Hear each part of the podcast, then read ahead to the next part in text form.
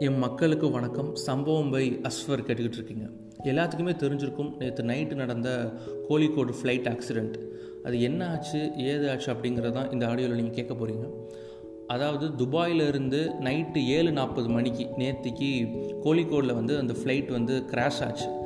எப்படின்னா table top runway அப்படின்னு சொல்லுவாங்க. அதாவது நம்ம சென்னைனா பார்த்தீங்கன்னா சும்மா நார்மலான ரோடு மாதிரி இருக்கும்.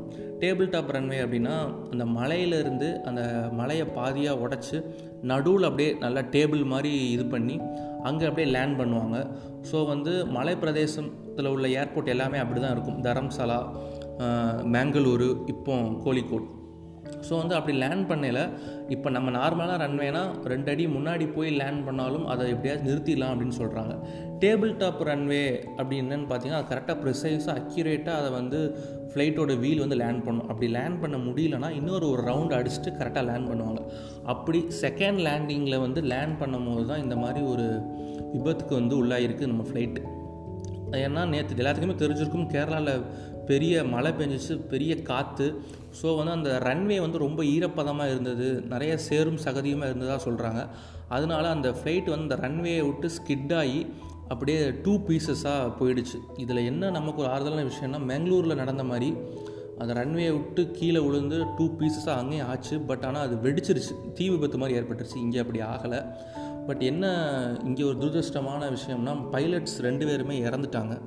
அதாவது ஒரு ஒரு எக்ஸ்பீரியன்ஸான பைலட்டுன்னு சொல்கிறாங்க தீபக் அப்படின்னு சொல்கிறவர் கிட்டத்தட்ட எக்ஸ் ஏர் ஆஃபீஸராக இருந்திருக்காரு அவர். ஏர்ஃபோர்ஸில் இருந்திருக்காரு.